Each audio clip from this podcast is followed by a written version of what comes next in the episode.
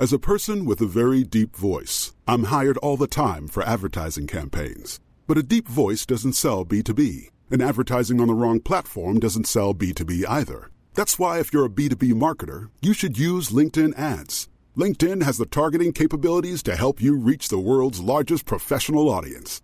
That's right, over 70 million decision makers all in one place. All the big wigs, then medium wigs, also small wigs who are on the path to becoming big wigs.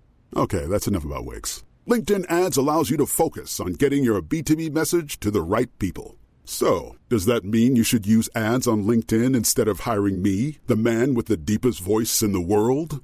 Yes. Yes, it does. Get started today and see why LinkedIn is the place to be to be. We'll even give you a $100 credit on your next campaign. Go to linkedin.com slash results to claim your credit. That's linkedin.com slash results. Terms and conditions apply. Hey, I'm Ryan Reynolds. At Mint Mobile, we like to do the opposite of what Big Wireless does. They charge you a lot, we charge you a little. So naturally, when they announced they'd be raising their prices due to inflation, we decided to deflate our prices due to not hating you. That's right. We're cutting the price of Mint Unlimited from $30 a month to just $15 a month. Give it a try at mintmobile.com slash switch. $45 upfront for three months plus taxes and fees. Promote for new customers for limited time. Unlimited more than 40 gigabytes per month. Slows. Full terms at mintmobile.com. Get your news in less than three minutes, three times per day with the Al Jazeera News Updates. Just ask your home device to play the news by Al Jazeera or subscribe wherever you listen to podcasts.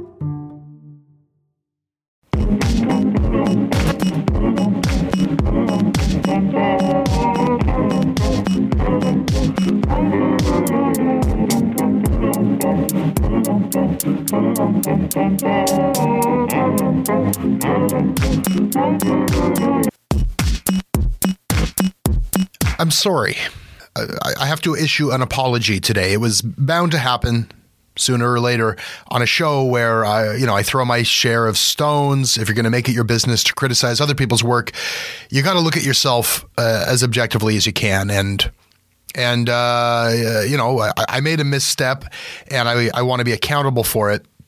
On last week's show. I thought I was doing something different. I, thought I was, you know, uh, keeping it real or, or, or, challenging a convention. I shouldn't have eaten pizza while uh, while interviewing. I don't think I took into consideration. Well, a couple things. I didn't take into consideration how many of you listen to this show not through speakers but through headphones or or even earbuds. I quickly found out from uh, many many of you that y- y- you don't need that. You don't want me chewing pizza in your ear. And uh, I, I also didn't take into account how loudly I chew. so I'm sorry. Um, it won't happen again. On the bright side, I also eat very quickly. So by the time I got to uh, Graham Wagner, Catherine's boyfriend Graham, I had already eaten uh, all of the pizza there might be a crust that you'll hear me chewing on uh, at some point. But but there's really very little eating on today's episode. Graham Wagner is a talented comedian, comedy writer, improv comedian. He wrote for The Office, post Carell, but still. Graham also wrote for Portlandia, uh, but before all that, before Hollywood, he was a working comedian and comedy writer here. You may have seen him if you ever caught any of the Laugh Sabbath shows or the Comedy Bar or elsewhere. Guys like Nathan Fielder, who went on to do Nathan for You, he was there. A lot of funny people there. I really enjoy my talk with Graham about that and about what he's doing now. And uh, I think you'll dig it too. Wait for it.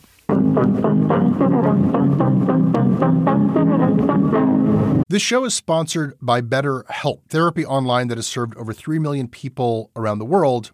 And BetterHelp is available here in Canada. A lot of people have various blocks or reasons why they don't just reach out for that help. And one thing you'll hear people say is they just don't have the time. I would like to mount a different uh, argument here, which is that if you are talking to a mental health professional, if you're if you're chatting with somebody about your life and about your priorities, you can clear away a lot of the clutter. You can actually find yourself with more time because you have a better sense of what's important to you. Like it's an investment that can pay off even in that practical way of of organizing your life a bit better. These are some of the advantages in, in the long run of having something like BetterHelp in your life. As the largest online therapy provider in the world, BetterHelp can provide access to mental health professionals with a wide variety of expertise in mental health. And because you listen to the show, you get 10% off of your first month at betterhelp.com slash Canadaland. Once again, it's betterhelp.com slash Canadaland. This episode is brought to you by AG1. Listen, taking care of your health is not always easy, but it should at least be simple. That is why for months now, I start every day by drinking AG1. I take a scoop of this green powder, I mix it in a canister with water, shake it up, and I drink it. I get hydrated and I get energized and focused and ready to take on the day knowing that I have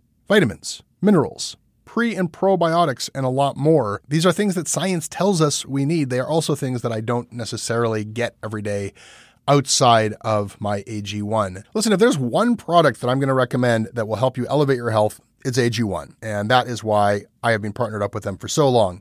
If you want to take ownership of your health, it starts with AG1. Try it now, and you'll get a free welcome kit that includes a shaker bottle, canister, a metal scoop, along with five free travel packs. You'll get a free one year supply of vitamin D3 and K2 along with your first purchase. Go to drinkag1.com slash Canadaland. That is drinkag1.com slash Canadaland. Check it out. The exclusive sponsor for this show is FreshBooks. Painless billing, cloud accounting at freshbooks.com. I urge you to check it out. Well, you're an interesting contrast. It's so interesting that you ended up together because you're like way more successful than she is, but like with none of the. I don't know you nearly as well. If there's the same burning thing, you hide it very well. Well, thank you. Uh, I mean, you know, the the the goal is like when you when you said, uh, "Oh, you're very uncomplicated by comparison." It's like, oh, that's nice, and that's definitely an objective of mine. But like, you know, everyone's complicated if you dig deep enough. Where'd you grow up? I grew up in northern Alberta, a town called Fort McMurray, which is the place where the Keystone Pipeline is happening. So you you grew up in Fort McMurray Yeah, yeah. before it was like Fort McMurray. No, I mean it's always been Fort McMurray. It's just been in the news more. It's it's been a boomtown since the early '70s. Like it, uh, there's been oil there all along, and it's just been like more and more. As the internet came out, people knew how to talk about it better and sending inflammatory links about what an awful place it is. But it was even more awful 20 years ago because they didn't have any environmental filters whatsoever Yeah. on what's going on. So yeah, it, it's it's always been the same town it is presently. Growing up, like, w- was your family into comedy? Like, what? How did that even happen? Yeah, dad is I- funny. Yeah, I got I got a family of people who are jokers, and you know, you kind of try to you kind of sit quietly at the side while your uncles and aunts or and grandma is making funny jokes, and you're like, man, I destroy you all one day. and, uh, Different than the like precocious kid who's like me, me, me. Now, like you were, Yeah, I know, you were no. biding your time. yeah, I was biding my time. Yeah, and just quietly like I'm uh, writing a little script, and, and you'll see. And yeah, so I don't think I was I ever had it in me to be like an actual s- actual star. I, But you were performing as of the like you were doing Sure, but I corporate was- improv shows as of thirteen onwards. yeah, yeah. What's the improv scene at Fort McMurray? Well, we had a monopoly on it, so it was pretty easy. you know, like, and there's like these large oil companies there that were paying. You know, I was like crushing the kids who had a paper route because I was doing improv, and they'd pay us like you know three hundred dollars an hour to do improv shows. For like corporate events? Yeah, yeah, for like lobster boy. You know, so we do like two or three Wow. gigs a week, and we I was like uh, earning an okay bit of money as a kid. No, my impression, having been there for like 48 hours, is that it's the That's most. amazing that you've been there at all. I have been there, and it struck me as the most. It felt, and this isn't like any kind of like like No, no. high horse I'm on about it, or like Yeah, yeah. like I don't know enough about it to have like a very formed political opinion of it. It's just an emotional reaction I had where I felt this is the most evil place I've ever been. well, it's a dark place. Like, I mean, If like, like there's no reason time in for Edmonton- anyone to be here but money. you know, it's it's fine for kids. Like uh, you know, you raise a kid in the suburbs. Here, you raise a kid in like uh, Calabasas or Thousand Oaks. Like those are also like Yeah. have a subtle kind of evilness about them in terms of how sterile they are. You know, Does a kid ha- like? Do you have like nostalgia for Fort McMurray? Do you have like a warm place in your heart? I, I have like a kind of like um, mm, you know how maybe people have a nostalgia for times of war, you know, like, uh, like something there, uh, or you know, like it was simpler and uh, cleaner in terms of like there's just nothing and there's a Yeah. austerity to it all. And, Yeah, the big sky and yeah, yeah, and the Northern Lights is like Yeah. hard to ignore, you know, like the, was there some point of connection where like being funny with your family led to being a comedy geek? Like where are the cultural inputs there? for me at that time it was about being small and being like uh, Like physically small. physically small and uh, you know relatively egoless compared to a very macho town. So i was just like oh I'm gonna, i'll pretend to be a woman. I don't give a shit. And everyone's like holy can you imagine you know t- taking your ego aside and Yeah. humiliating yourself in this way? I was like yeah fuck you wanted me to wiggle around? This is like right around where like jim carrey was happening. So, and again i'm like whatever 14 or so and you just make funny faces and people freak out because they can't imagine you know so That's like power though. Like that's uh, yeah, it was a, it was a, it was a roundabout way to get power for Yeah. sure, uh, and, and the only power I could get because is like I, I still go back to Alberta to this day, and I'm like shit, everyone's huge here. You know, like I, I could I would never have survived. Like you know, The plane from Edmonton to Fort McMurray was it was like I was on an airplane with like and you're a big guy, but you're like you like are small compared to these people. you I, know, like- I, I was there was a lot of man. It's a burly kind of place. Yeah. So yeah, I didn't feel like I had a like. I felt like that was the only avenue to power, perhaps. You know, you Yeah. want to psychoanalyze it, which I guess is what we're doing. Did it connect with the the world of comedy? That was my question. Like, like was there a point where you started to like be like a student of it all? Yeah, no, I mean, like I had obviously, like most kids growing up in a house that is frozen eight months of the year, I watched a lot of television. You know, Yeah. I watched my parents watch television. I was like, wow, they're sure paying attention to the television. Uh, you know, that obviously has a that's an impact on everybody, I'm sure.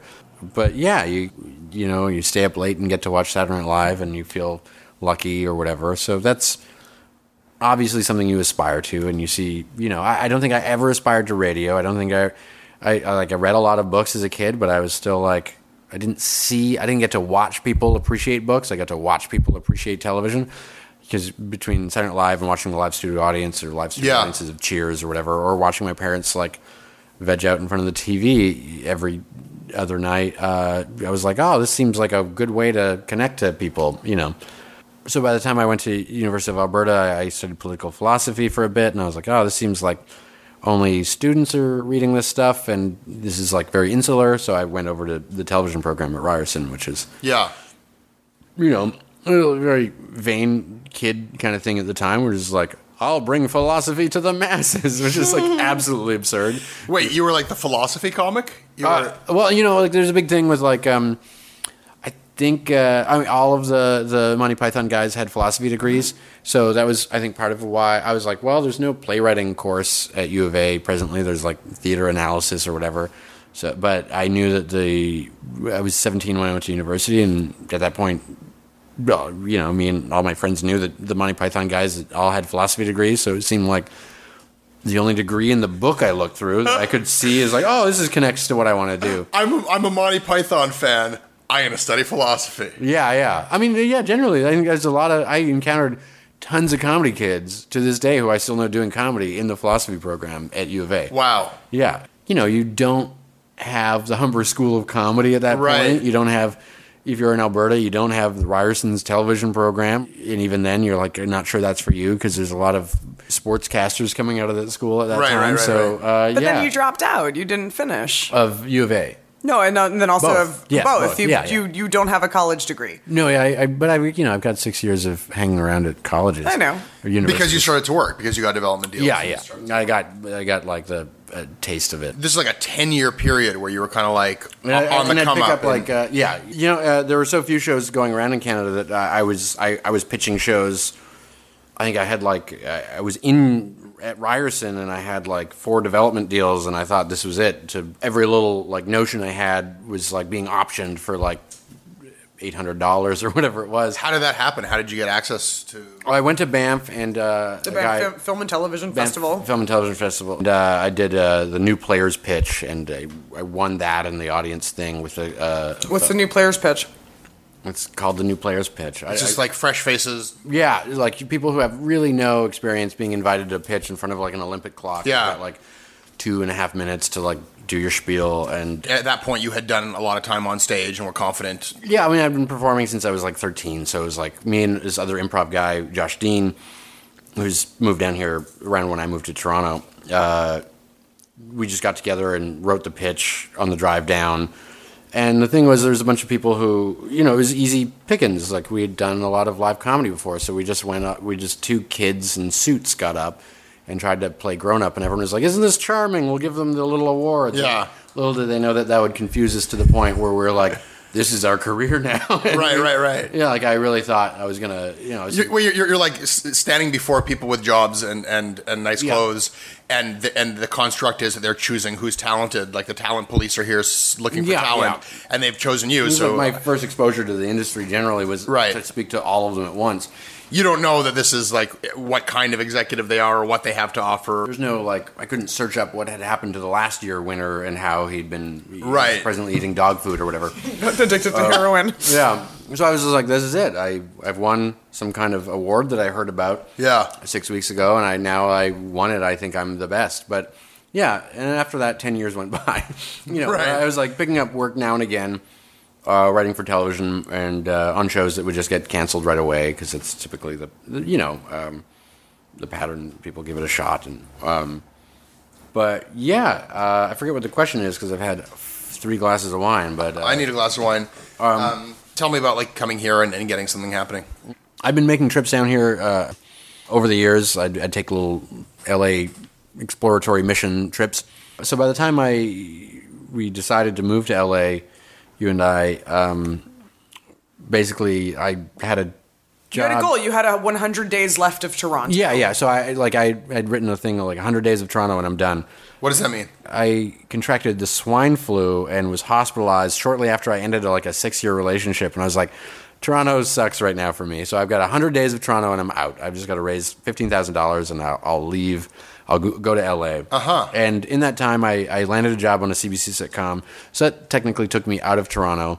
And I What show was that? uh, it was called Men with Brooms. It was like a short-lived. I've uh, heard of it. Yeah, you, can, you know, CBC sitcom. Um, so I basically was down to one day left in Toronto before my 100 days of Toronto were done, and I went off to Winnipeg. So, in that time, I'd met Catherine, and uh, we had sort of developed this plan of moving to LA. So I had one day left. So I came back to Toronto after Winnipeg, writing on Men with Brooms, and packed up. We packed up all of our things and we left. So we made it by the skin of our teeth, uh, based on this, you know, kind of Round but arbitrary number, number, of yeah, 100 of- days. Yeah, in so Toronto. so we went. We moved to LA, and um, a friend in LA knew that I was uh, moving, and he just arranged for me to have a job uh, by the time I arrived. So I basically we drove from Toronto to LA. Uh, we're going to drive direct, but then we rerouted the trip. We to, got you, you, your friend called you when we were in Newton, Iowa. Sure, And he was like, "I've left my job at the Life and Times of Tim, which was one of the two HBO animated shows they were doing. Mm-hmm. And Graham knows how to animate, and he's a good comedy writer. And his friend was like, "You are the only person who I know who can animate and Edit, write. yeah, yeah. yeah, sorry, edit animation and write." And so we did a we didn't go directly to LA. We stopped off in San Francisco, which was a detour, so that he could meet the person who had created the show. Yeah. And I went and got my haircut, and you went and met with Steve, who is the creator of The Life and Times of Tim. Yeah. And Great- you had a job by the time we got to LA. Yeah, so it's not customary, but it's also not customary for people to like dabble in LA for four years, like for three months a year, you know. So I, I, it, I can make it sound as though like ah, I got a job the second I arrived, but it, the reality is It's like, the 10 years of work that go into the overnight success thing. It's like it's pretty Yeah, good yeah. To, to like yeah, and I have no interest in like, get in a car with your girlfriend to go to LA to see if it works out and have a job waiting for Yeah. you when you get there. And, And- and- and, yet there's a lot that went into that. And a lot of times, I think that people with their LA stories want to sell the myth on like bada bing, bada boom. I uh, I'd made it, you know, the Bob Evans kind of take. But the reality is, like, I'd, I'd put in a lot of time down here and like Yeah. a lot of people. And the guy who uh, recommended for the job, I'd co-written a script with him that both of us to this day think is like really lovely and never sold for a bunch of contractual reasons. But so it wasn't like a total in the dark experience. you know?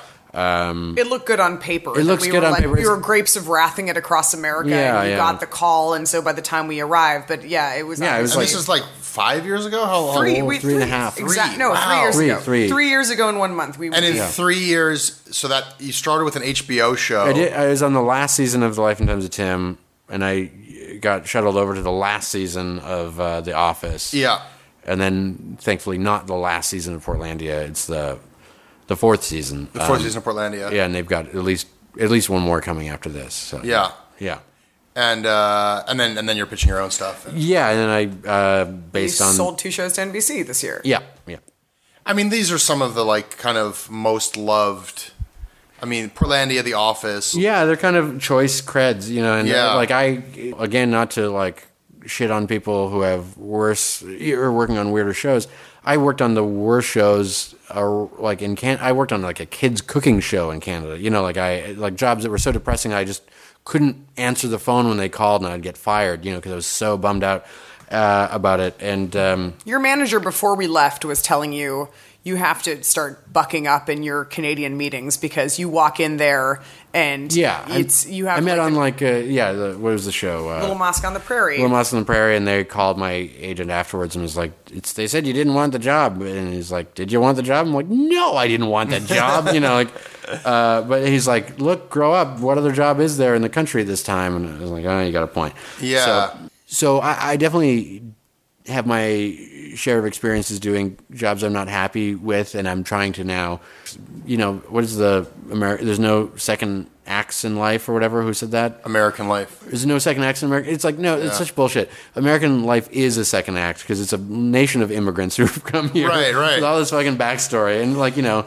And so- are are you is the old country done? Like, do, do you have a toe left in it? I mean, it, it seems like it's just such a night and day experience of Well, I- like it's been so overwhelmingly positive for you here Yeah, so yeah. quickly. The Yeah. only time Graham ever talks about going back to to Canada, he's like, "Let's become political speechwriters and go back to Canada." No, but that's not true. I, I, Really? I have a, I have a development. I have a development deal uh, at Teletoon. has been going on for four years with like two other writers who, you know, it's been going on for four years, and I know things are a little complicated at Astral Media. So right, you could right. probably take your your credits to Canada and like write your own ticket and like create your own shows. Well, I mean- Th- like that spends really well in Canada, like American. It does, it does, but like you know, um, if if that were really the case, then Canadian sh- television would be full of people who've hit a credit as a story editor or staff writer down here and come back to like reap, you know, what what they've sown.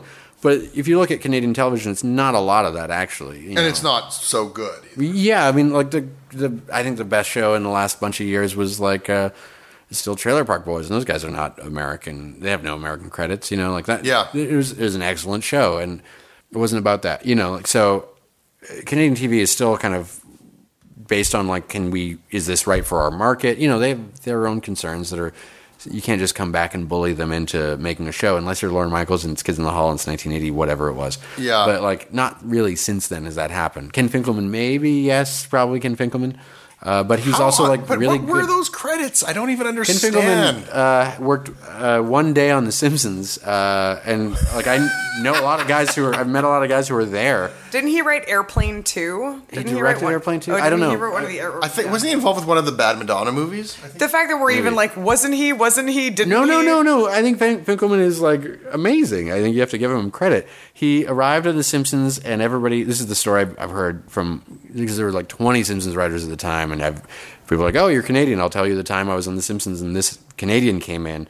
We're all panicking. Oh, this show's falling apart. The show's falling apart. This Canadian guy is going to come in and save us, and he arrives and they do this thing where they did every morning where they read the newspaper and riff about the news for like two hours. And they're like okay let's uh, talk about story. Oh it's lunchtime. Let's go for lunch. And then at lunch someone made a joke of like i don't think the new guy is going to come back.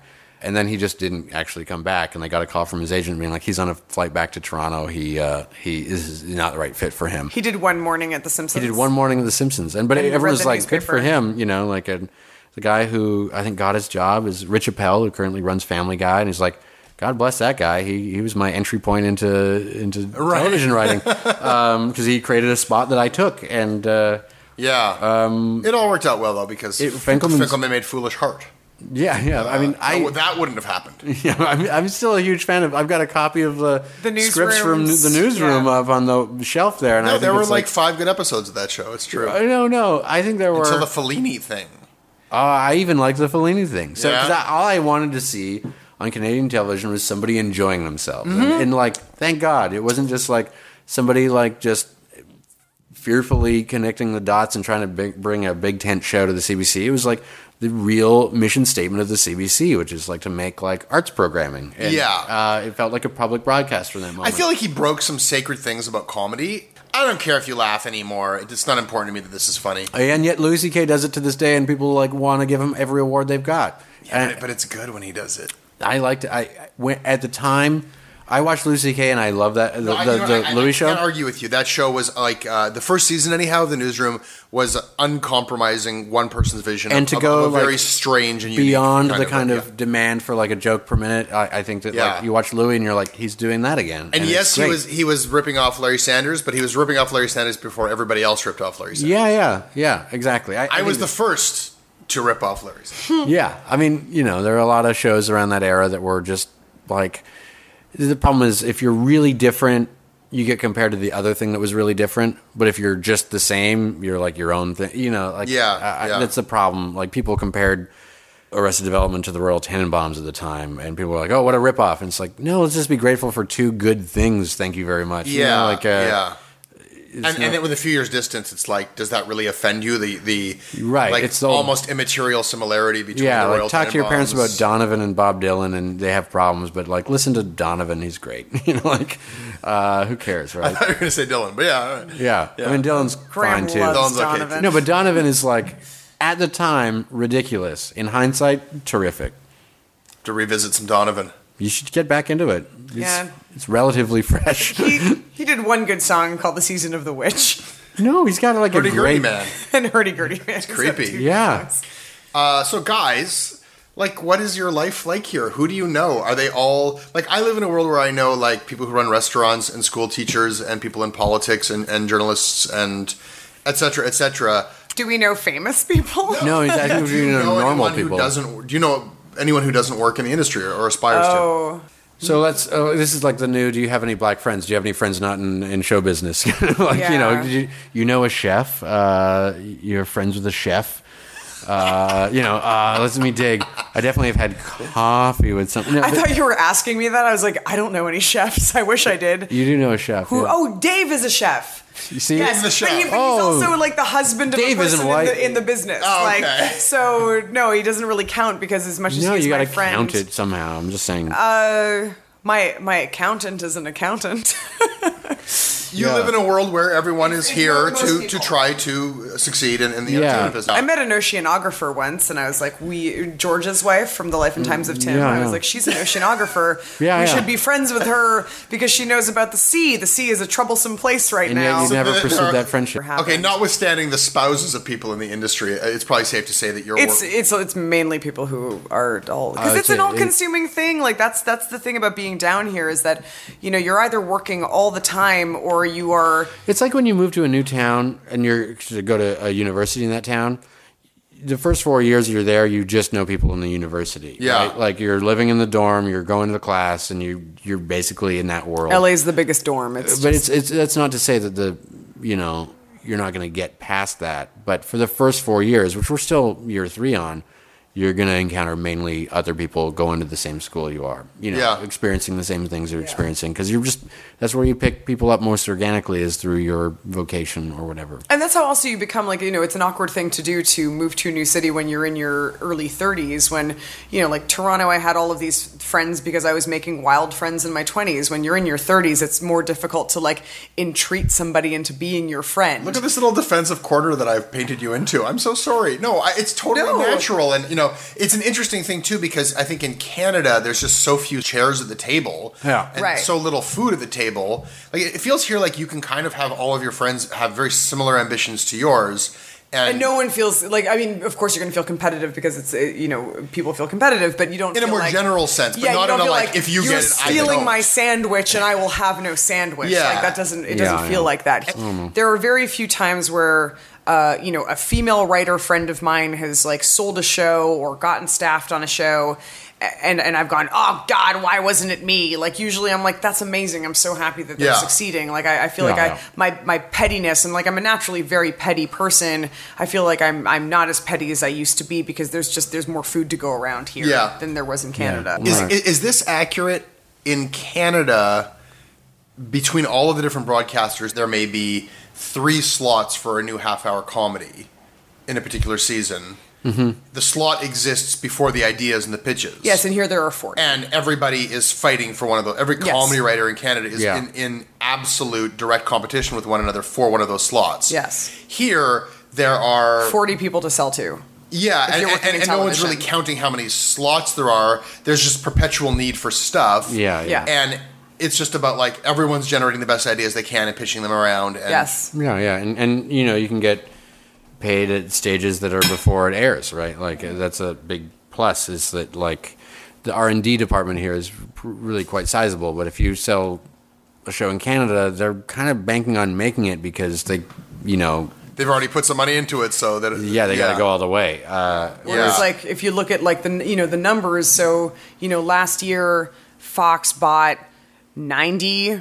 shows. You know they sent seventeen to pilot, and three of them got series orders, and one of them was given a second series order, but like, or ninety second, or second people season. made a year's salary. Yeah, but ninety people made a really decent Yeah. amount of Yeah. money. And people buy homes based on stuff that never you can gets have an broadcast. amazing career in this city, having never actually made anything that got on the air. Yeah, people have retired. You know, like Yeah. and if you retire, especially to like a small town, You're fine. Isn't that totally depressing though? And like, is there some part of you that kind of wants to like reverse back on it and go like indie internet and like, fuck it, like we want to reach an audience and and uh, I don't know. that that moment could come, but like I feel You're too embroiled in it. Like it's it's it's real. You've sold stuff. You, you know, like like like Yeah, stuff yeah. happens. It can get made. Why would you make it in your backyard? Yeah, yeah, exactly. Like, uh, and you're also compensated so well for almost getting something made that it's like it's a Yeah. reward in of itself. Yeah. Grown ups and working for a living too. yeah, Yeah. yeah. Yeah. So- and, and, and if you just if you just keep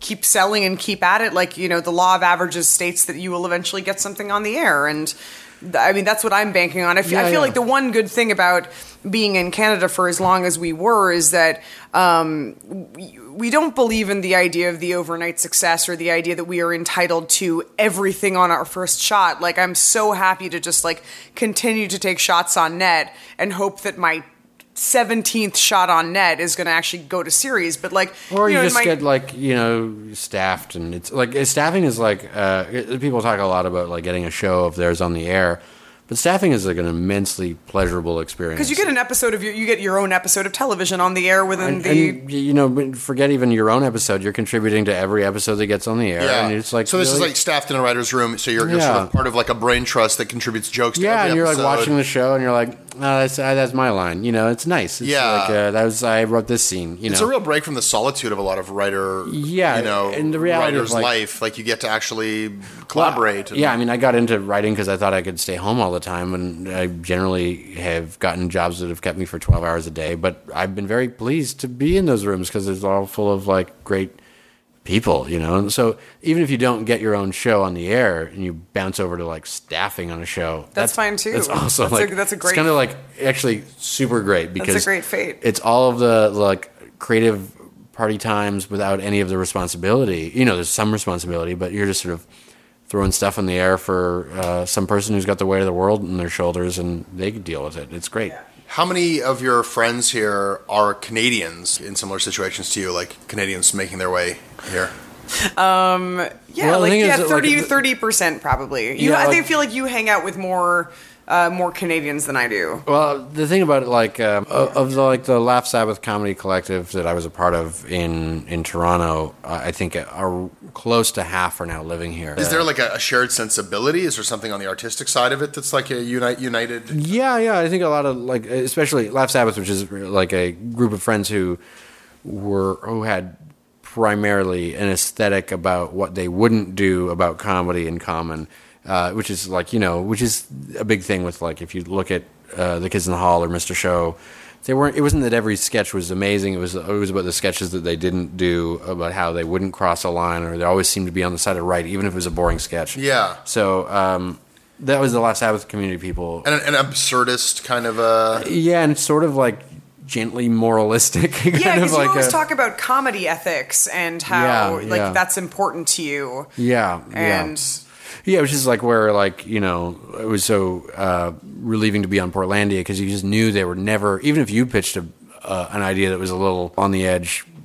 We always knew that like the group filtration system was going to like take that stuff out. You know, like uh, we were going to do a bit about. Um, overeager parents uh, declaring their kids as transgendered.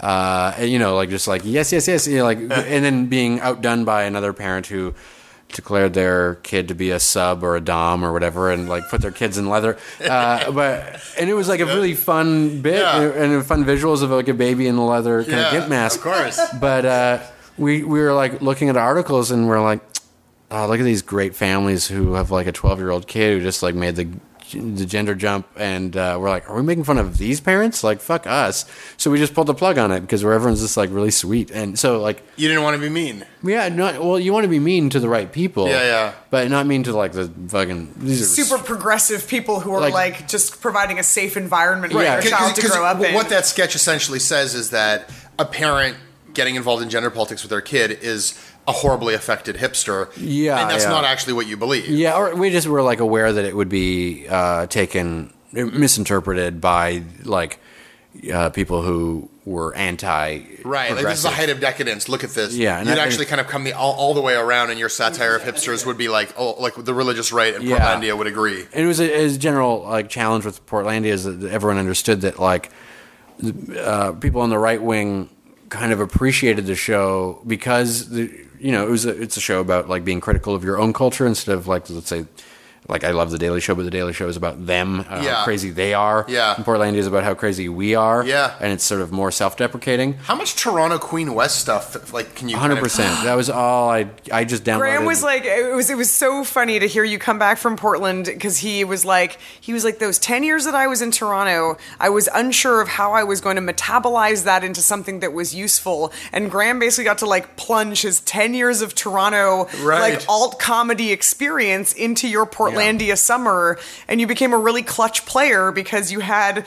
10 years of pent up like the idea of the credit economy I- for example I don't know if I talk about all became the a clutch player. I knew I enjoyed myself as a result of being able to like actually instead of trying to like look around at Portland and be like, "What's this like?" I was just like, I basically just talked about Toronto Yeah. and anecdotes about Toronto. It'd be pretty hard to get like parachuted into a new city and be like, I'm gonna make fun of you people. Yeah, you walk, but you you know, like, and I, I was like, you know, as a fan of Portlandia, watching the show, I was like, oh, uh, this is just Queen West stuff all. Over. But then arriving to Portland, I was like, no, this is a level beyond. Yeah, This they take it sure. further, for sure. Like they have Kensington for Yeah. miles and miles and miles. But at the same time, it was just like, yeah, all of my kind of friends in music and friends in the arts and friends in craft in Toronto. I was just like, here, it's just say Portland, and it's the same, and it really was. Yeah, the same. It's funny. It's like Trailer Park Boys was so much about the Maritimes and a certain kind of white trash Yeah. there, but like to any American who watches it, it's their white trash. Yeah, yeah, Yeah. yeah. You know, It's- and- it- you, you, you transfer. Yeah, Very it's not easily. that codified. Like, there's no, yeah, there, there's there's not a shorthand for for like a Newfoundland type of hick or a Nova Scotia type of hick. Like, Everyone makes it We're their all own. hicks. Yeah. Like, Yeah, yeah, yeah. like we all understood Fargo because Fargo was a hick, not it wasn't a North It wasn't Dakota about type Minnesota of hick. It was kind- just yeah. yeah, exactly. The first thing he sent me after he got off the plane in Portland for his summer in Portlandia,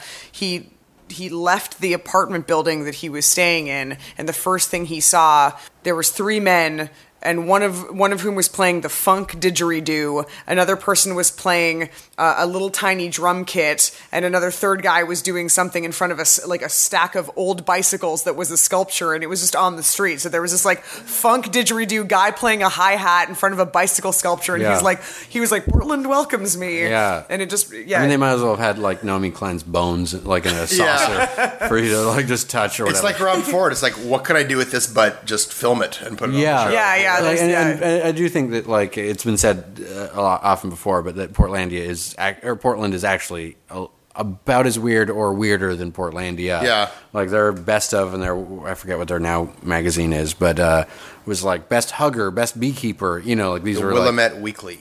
Is it? Yeah, yeah. It might be the Willamette Weekly. Yeah. Good call. But yeah, so they're kind of like cultural best ofs were like just you know like that could have been a bit, but except it was real. Yeah. know?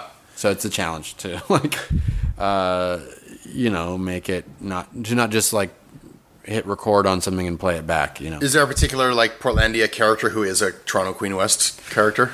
Uh, the lesbian, uh, the lesbian bookstore uh, couple. uh, I felt like w- w- they were. I, I didn't come up with those; those existed before me. But certainly, they're like you Yeah. encountered those guys, and you encountered almost all of them. Like It's all very familiar. Kath and Dave, the aggro kind of sports team people who wear multi-pocket vests and talk about their authentic experiences in Spain. You know, I don't think there's much. That one was funny. Yeah, like they're, they're still they're in every season, and Yeah. they're like. Uh, Yeah, that couple. you, but you like I definitely have met all of those people in Toronto, and that's what makes it I think a good show is that like um, it isn't actually exclusive to to Portland, but you know, and on top of that.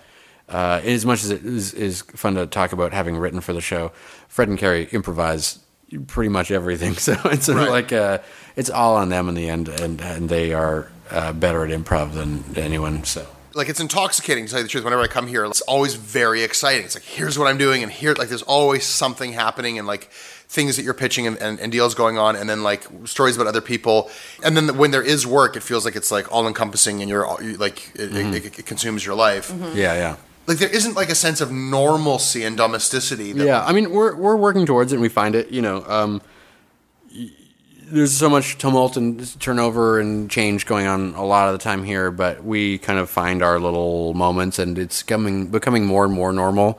Like we used to come home every day with like a crazy story of like, oh shit, this happened. I saw so and so at the Grove. You know, everything was crazy in the initially initial days we're here, and as time has gone on, we're kind of a bit more like chilled about it. You know, like you had a pitch to a network today, and we're both like, "Oh, yeah, how was that? It was pretty good. We'll see." You know, it, it, everything's getting more calm. Yeah. Um, Does this slowly become like home, or is it just the place where you need to be to do what you're doing? I, I was in Toronto for four days. The whole time I was there, and the whole and as soon as I came back, I was like, I breathed a sigh of relief. Yeah. So the one breathes when they come home. Yeah. Back in LA. Yeah. Yeah. It's a I mean it's a it's a really weird city to call your home because it is so disaggregated and it's so disparate and it's impossible, you know, like today like I biked to the pitch meeting that I was going to because I knew that if I was to drive back it would take, you know, like the the 10 mile distance I w- had to cover would have taken me an hour and a half whereas on my bike it was 40 minutes or whatever and it's like it's a really unwieldy city city to deal with, but I feel I feel like I I feel like we've at least you and me have grown past the idea of home being a geographical space. It's like Yeah. home home is the place that you have your apartment with your partner, and home is the place that you know that you can get a job in, and um, home is the place where there is Say like say say home is where Graham is. Say that. home is where Graham is, There you go. Home is where I am. and, and also you know that you're at home when you are there, yeah. and I know I'm at home when you are there. I am the home. You're the home. I live inside you. We're actually broadcasting this from Graham's Inside insides, from inside Graham's body. Getting squinchy. Uh, so you're not coming home to Toronto. No, I don't think so. I don't. I don't. I don't know. I it was don't- never home for me. I lived there. It was my never home for me yeah. either. Like, I mean, it was home because I knew you and I knew Sheila and I knew Jeremy and I have my best friends remain in Toronto. It- Well, you know, it comes down to like you grew up in a bunch of hotels around the world. I grew up in uh, Alberta, where the newest building was from the '70s. Yeah. there's not a lot of like We both uh, came from places where- going deep for us. Uh, Yeah. Yeah. and I think that it is a lot. I, I've seen people have a hard time moving down here, and I, I haven't seen that same difficulty from Catherine and I because we just have not really been roots people. Like Yeah, you're uh, more American in that respect. yeah, I mean Alberta is, is like, you know, it's all brand new. There's no sense of it's the opposite of Quebec in so many ways. you Yeah. know, like there's no like we are this we are of this place. You know, it's just like no, no, we're just here for now. Goodbye. You know, like, Yeah. Uh, my parents don't even live in Amer- in Canada anymore. So- I said I miss I miss the people in Toronto. I don't miss the place. I'm not like Sure, I yeah. miss the Drake. It's like I miss you. I mean, so, I don't think of you that much. All right, Hollywood phonies, thank you. Phonies. You're welcome. Bye, everybody. Kim, you, I need you to make up the sofa now. I'm tired. All right, that's the show this week. I hope you enjoyed it. If you want to email me, you can. I'm at jesse at jessebrown.ca. I'm on Twitter at jessebrown. Did you know that there are videos for Canadaland? You can watch them at CanadaLandShow.com. I produced this show with Tanara Yelland. There will be another podcast up on Monday. And if you like this show, you should recommend it.